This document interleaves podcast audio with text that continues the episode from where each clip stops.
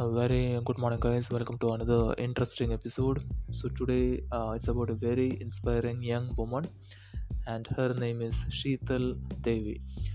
She's uh, the world's number one Paralympic champion, uh, primarily in the category of archery.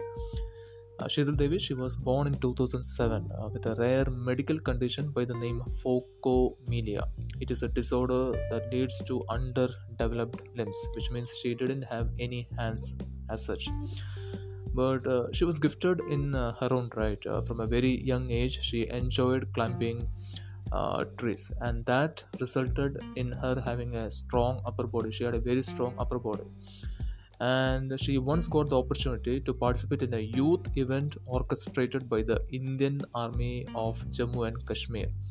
And that's where the army officers discovered uh, Sheetal's true capability. Her athleticism, her energy was uh, really top notch.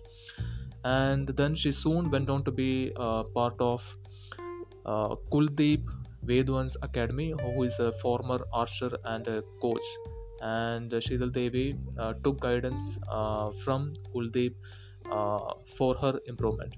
She participated in numerous competitions and she started improving herself. You know, her disability was uh, never a downfall. She never gave up and she tried her very best in whatever competition she was in.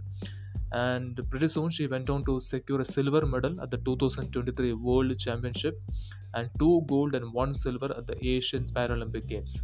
She is currently the number one for the para compound archers section. She was also named the best youth athlete of the year by Asian Paralympic Committee and she also went on to receive the Arjuna Awards, which is the second highest honor for Indian sportsperson. Even the World Archery also named Sheetal Devi as the best women's para archer of the year 2023 a very inspiring young woman and may god bless her and uh, let all our dreams come true.